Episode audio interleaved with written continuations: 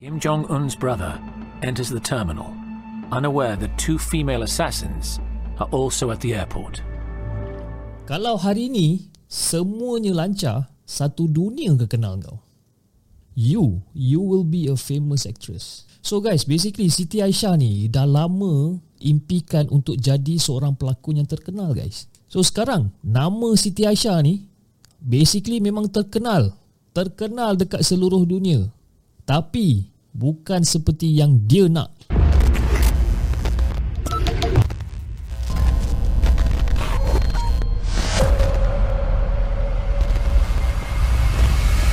Hello guys. Assalamualaikum and welcome back to the segment. Nama aku Hafiz dan kepada siapa yang masih belum subscribe aku harap korang boleh tekan butang subscribe dan kepada siapa yang dah subscribe, thank you so much guys for subscribing. So guys, sebelum kita mula aku just nak remind kepada korang yang kita dah available di Spotify, Apple Podcast dan di Google Podcast. Okay, korang boleh cari The Segment Podcast. So guys, malam ni guys, malam crime unit.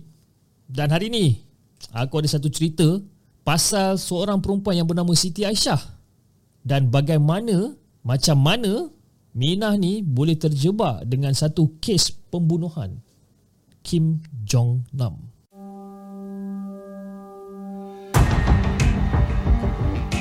So guys, so basically before aku nak cerita lebih pasal kes ni, jom kita semak dulu background Kim Jong Nam. Okay?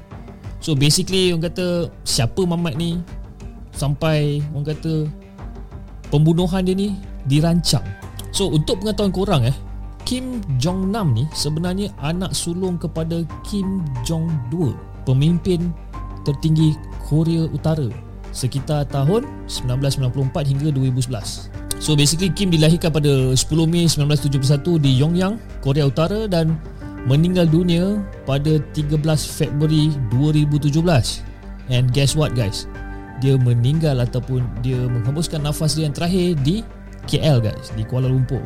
Tapi guys, walaupun ramai yang dah jangka yang dia akan mewarisi legasi ayah dia sebagai pemimpin, Basically Mamat Kim ni Dia langsung tak ada sokongan guys. Langsung tak ada sokongan Dan tidak lagi digemari. Okay Fell out of favor guys. So basically kemudian Kim ni dibuang daripada negara dia sendiri Iaitu Korea Utara. Dan Kalau nak cerita pasal usul dia ni Ibu Kim ni Seorang pelakon filem. Jadi Basically kelahiran Kim Jong Nam ni pula Dirahsiakan especially kepada Kim yang pada masa tu adalah pemimpin tertinggi Korea Utara. Jadi Kim Jong Nam ni dia basically dijaga oleh ibu kira anti dia lah. Ha, dia jaga uh, dijaga oleh anti dia. Dan dia habiskan orang kata waktu kanak-kanak dia dalam keadaan yang orang kata serba mewah guys. Serba mewah kan? Minta apa semua benda dia dapat tapi dia kemudiannya dihantar ke Moskow untuk bersekolah pada tahun 1980-an dan dia bersekolah di sekolah antarabangsa di Moskow dan Geneva. So by the way guys, Kim ni dia ada satu uh, reputasi uh, sebagai orang kata lelaki yang suka berjudi, ya. Yeah? Suka lepak-lepak sambil minum arak, you know. And dia suka buat casual sex dengan ramai perempuan guys. Ha, ini dia punya perangai punya PL ni. Tapi dalam mana dia punya PL macam tu, dia ada sisi soft dekat dalam diri dia ni. Basically, you know Kim ni dikenali kawan-kawan dia sebagai seorang yang berpendi, uh, berpendidikan tinggi dan juga seorang yang bertimbang rasa. Biasalah tu guys eh. Semua orang ada dia punya baik dia, ada dia punya buruk dia kan. So basically Kim ni pun tak terkecuali lah. Jadi ramai kenalan Kim ni bersependapat mengatakan yang Kim ni orang kata sangat lantang dengan pendapat dia bahawa Korea Utara harus di, uh, diperintah dengan lebih liberal. Kan? Dia memang very loud dengan dia punya opinion lah. Mungkin pasal benda ni lah orang kata jadi punca ataupun jadi api pencetus kepada kejadian tragis yang menimpa Kim di KLIA pada tahun 2017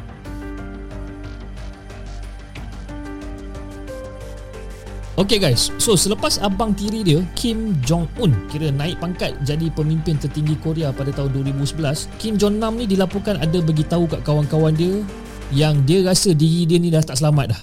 Dia rasa yang diri dia tak selamat dan dia jadi bimbang, dia jadi takut, dia jadi worry yang dia akan dibunuh. Tapi masih dia cakap benda ni adalah 6 bulan sebelum dia dibunuh dekat KLIA. Rupa-rupanya guys, apa yang Kim ni ramalkan apa ataupun apa yang Kim ni expect benda tu betul-betul terjadi dekat dia masa dia dekat KLIA. Kim ni dia sampai Kim Jong Nam ni dia sampai dekat Malaysia pada 6 Februari 2017 dan dia pergi ke sebuah resort di Langkawi pada 8 Februari. And then pada 13 Februari sehari sebelum Valentine's Day, okay? Lebih kurang dalam pukul 9 pagi Si Kim ni dia kena attack guys Dia kena attack dengan dua perempuan Iaitu seorang daripada Vietnam dan seorang lagi perempuan daripada Indonesia menggunakan VX Nerve Agent. Ah masa dia kena serang tu dia kena serang dekat-dekat dengan kios self check in dekat level 3 di Pacha Hall. Level 3 di Pacha Hall KLIA 2. Kepada siapa yang tak tahu VX Nerve Agent ni apa benda? So VX Nerve Agent ni adalah satu senjata kimia yang diharamkan oleh Chemical Weapons Convention pada tahun 1993. Bahaya guys benda ni eh. So basically lepas dia kena serang, si Kim ni sempat okay, sempat melaporkan ataupun memaklumkan kepada seorang receptionist dekat airport. Bila dia kena serang tu dia sempat lagi kan bagi tahu dekat satu receptionist dekat airport dia kata, "Aduh, ada orang tarik aku dari belakang," kata. "Ada orang tarik aku dari belakang. Dia simbah muka aku dengan air." Kan, ada perempuan tutup muka aku dengan kain basah dia cakap. Kan, dalam keadaan panik tu dia cakap benda-benda macam tu. Dan selepas tu si Kim ni diberi rawatan secara serta-merta di airport di Menara Medical Clinic. Satu nurse yang bernama Rabiatul Adawiyah Muhammad Sofi dan satu doktor iaitu Dr. Nick Muhammad Azrul Arif Raja Azlan.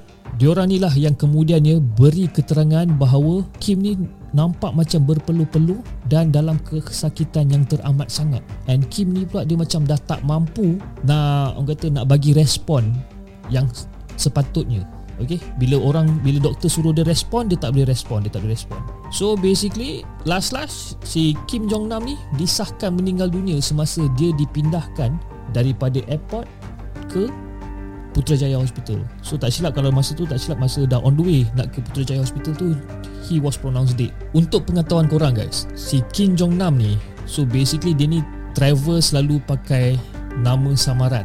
Nama samaran dia adalah Kim Chol. Okay? bukan kimchi Kim Chol. Okay? lepas dia mati dekat dalam backpack dia ada lebih kurang dalam 100 ribu USD dollar tunai dan empat keping pasport Korea Utara dan semua pasport tu atas nama Kim Chol maknanya dia punya lah empat pasport ni kan So kemudian guys pada 15 Februari our efficient PDRM okay, tahan seorang perempuan Vietnam yang bernama Duan Thi Huong di KLIA berkait dengan serangan tu. So Hong ni pula macam mana orang dapat tangkap si Hong ni? So basically orang oh, apa PDRM dah check CCTV footage dan sebagainya. Okay, dia dikenal pasti daripada CCTV uh, footage. Okay. So besoknya pula seorang lagi perempuan yang berwarga negara Indonesia yang bernama Siti Aisyah ditahan dan dikenal pasti sebagai suspek perempuan yang kedua. So basically orang check the, uh, the CCTV footage dua perempuan satu Vietnam, satu Indonesia Diorang tangkap on 15 of February Cepat gila PDRM buat kerja eh So bila Huang uh, berikan keterangan Dekat pihak polis okay, Si Huang ni cakap Ada empat lelaki yang travel dengan diorang ni Untuk buat prank dekat si Kim ni. So basically macam mana Huang ni kena kena buat prank ni?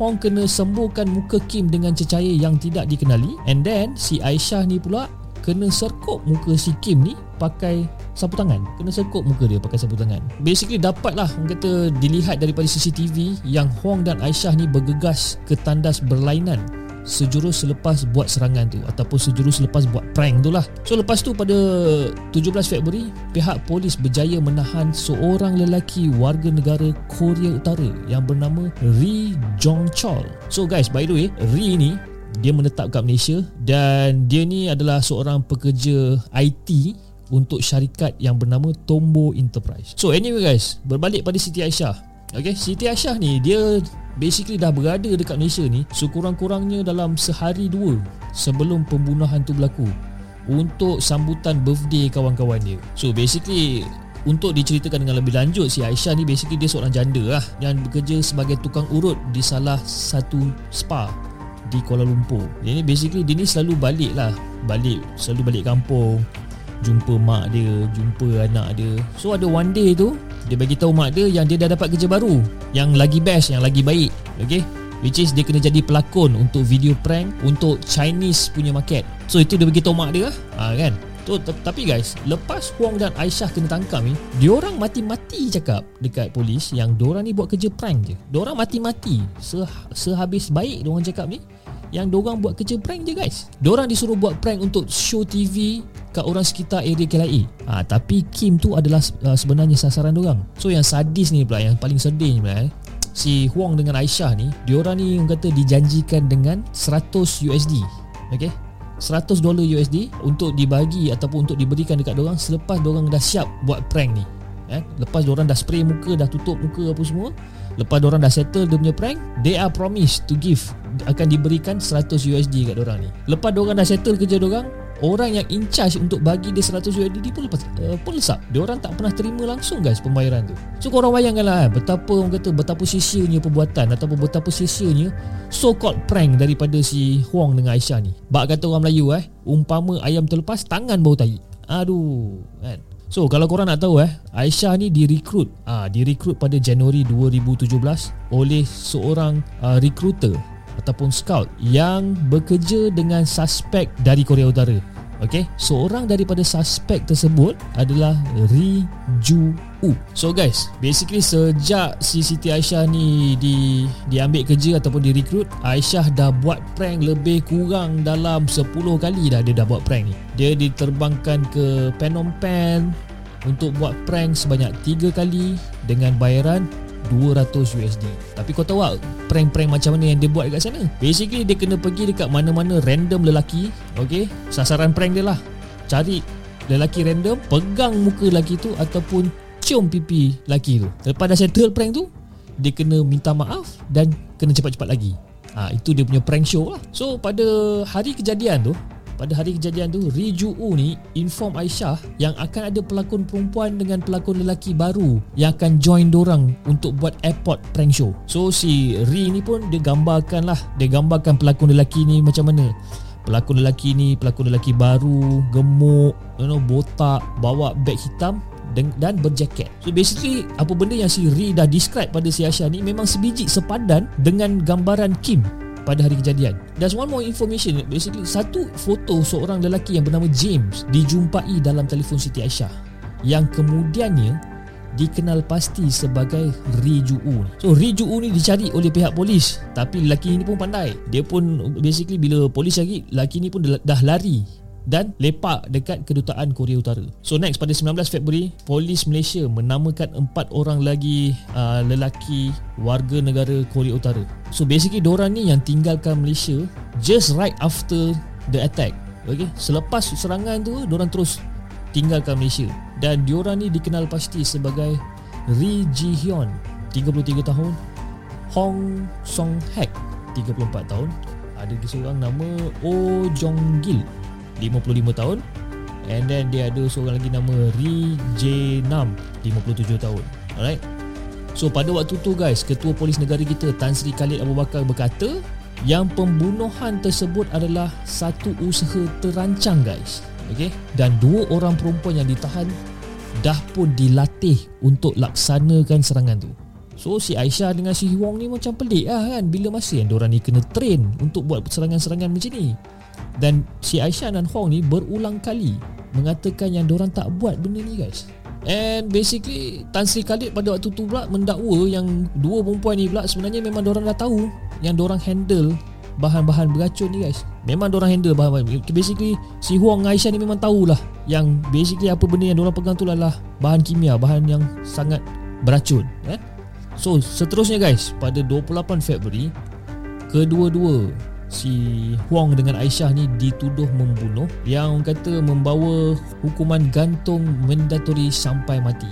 So basically pada 3 Mac satu-satunya suspek Korea Utara yang ditahan di Malaysia, Ri Jong Chol yang yang aku cakapkan tadi tu yang kerja dekat Tombo Enterprise tu, dia dibebaskan dan diusir sebab kekurangan bukti daripada pihak kita. Kita tak ada valid proof yang menunjukkan si Mamat ni terlibat kan so dia diusir keluar dua minggu lepas tu guys pada 16 Mac okay, Interpol okay, pihak Interpol telah keluarkan red notice bagi empat warga negara Korea Utara yang lari ke Yong Yang ataupun bagi korang semua yang yang yang tengah menonton ni yang korang tak tahu apa red notice ni apa benda? So basically red notice ni hanya boleh dikeluarkan oleh pihak Interpol bagi pelarian yang dikehendaki. Sama ada untuk pendakwaan ataupun untuk menjalani hukuman okay? so red notice ni adalah permintaan kepada pihak penguatkuasaan di seluruh dunia untuk menjejak dan menahan seseorang yang menunggu proses penyerahan pending extradition serah diri atau tindakan undang-undang yang serupa. So lain macam sikit lah red notice ni kan. So basically benda ni Interpol je yang boleh buat kerja.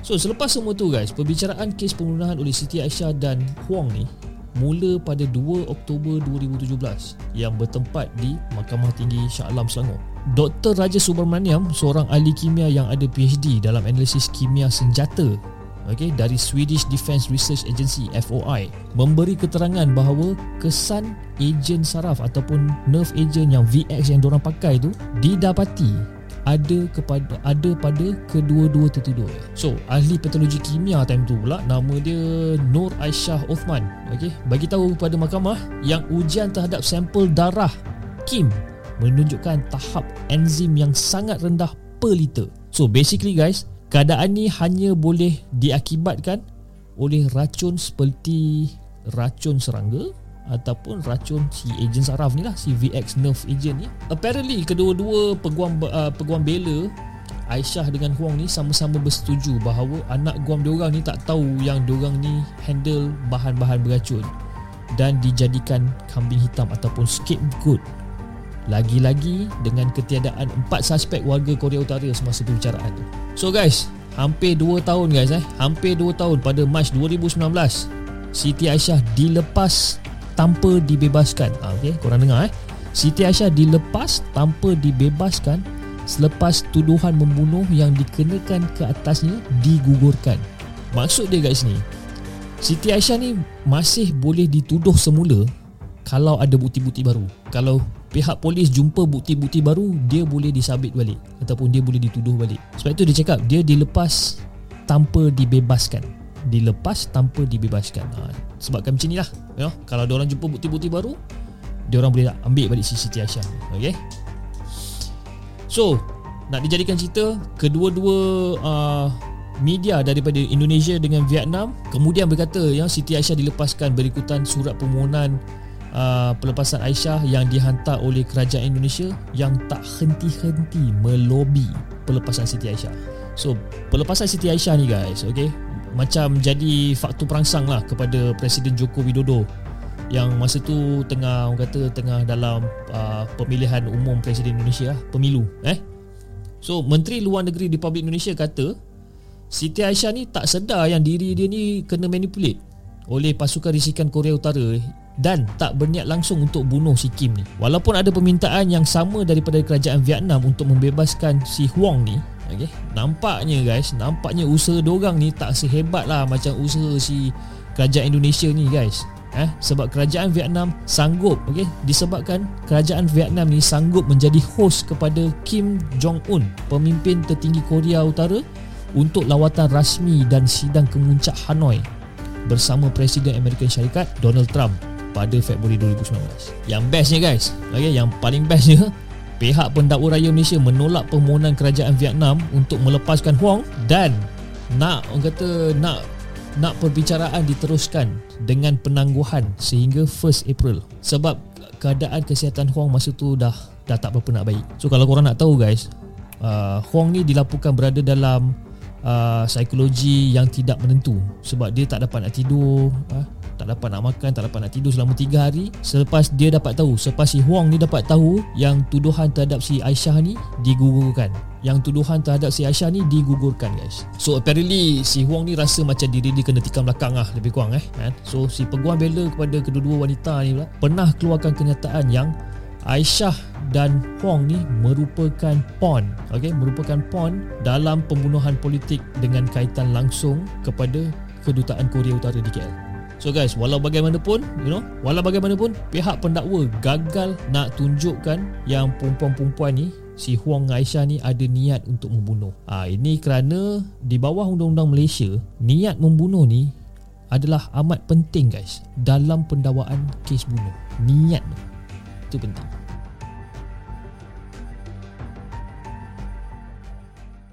Okay guys, yang ni pula adalah quote ataupun kata-kata pesanan daripada Siti Aisyah masa dia ditermu ramah oleh media terbangsa selepas pelepasan dia. Okay? So yang pertama, Siti Aisyah ceritakan bagaimana rasanya dipergunakan sewenang-wenangnya oleh pembunuh yang tak kisah sama ada dia hidup atau mati.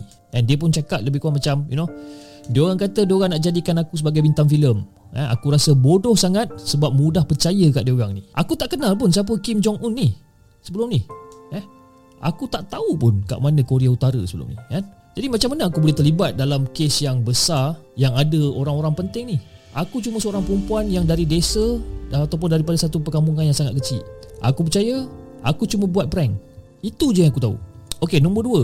Okey, yang kedua, dijanjikan wang yang banyak dan berkemungkinan hubungan cinta. Siti Aisyah mengaku yang dia ni gelap mata dan terpesona. So dia pun cakap macam aku boleh buat RM400 untuk kerja selama 15 minit. Kalau dekat tempat hotel yang aku kerja, aku boleh hanya dapat RM20 untuk satu pelanggan. James kata dia akan bawa aku pergi ke Amerika. Aku dah bagi pasport aku dekat dia, so dia boleh uruskan visa untuk aku. Jadi memang aku excited. Memang aku happy. Jadi aku fikir inilah yang akan mengubah hidup aku dan aku boleh tinggalkan kehidupan lama aku di belakang. Aku mengaku, aku suka James sebab dia handsome tapi pemalu dengan perempuan. Tapi sebab itulah aku hilang pertimbangan dan tak fikir nak soal dengan lebih terperinci pasal kerja baru yang aku nak kena buat tu. Sebenarnya semua itu latihan untuk satu misi yang sangat bahaya. Dan poin yang ketiga, Siti Aisyah dia menyesal guys. Okay? Dan dia cakap lebih kurang macam, you know, aku harus menerima bahawa aku seorang yang mudah tertipu. Aku marah dan aku sedih dengan James sebab aku luahkan banyak perkara peribadi dekat dia. Tapi dia letakkan aku dalam situasi yang teruk dan dia tak kisah sama ada aku hidup atau mati. Dan yang keempat, si Aisyah ni dia nampak tergoda lah dengan you know, dengan kekayaan kemasyuran yang dia akan dapat secara tak wajar. Dan dia pun cakap macam, you know, siapa yang boleh bayangkan orang yang macam aku yang cuma lulusan sekolah rendah, you know, boleh menjadi terkenal di seluruh dunia.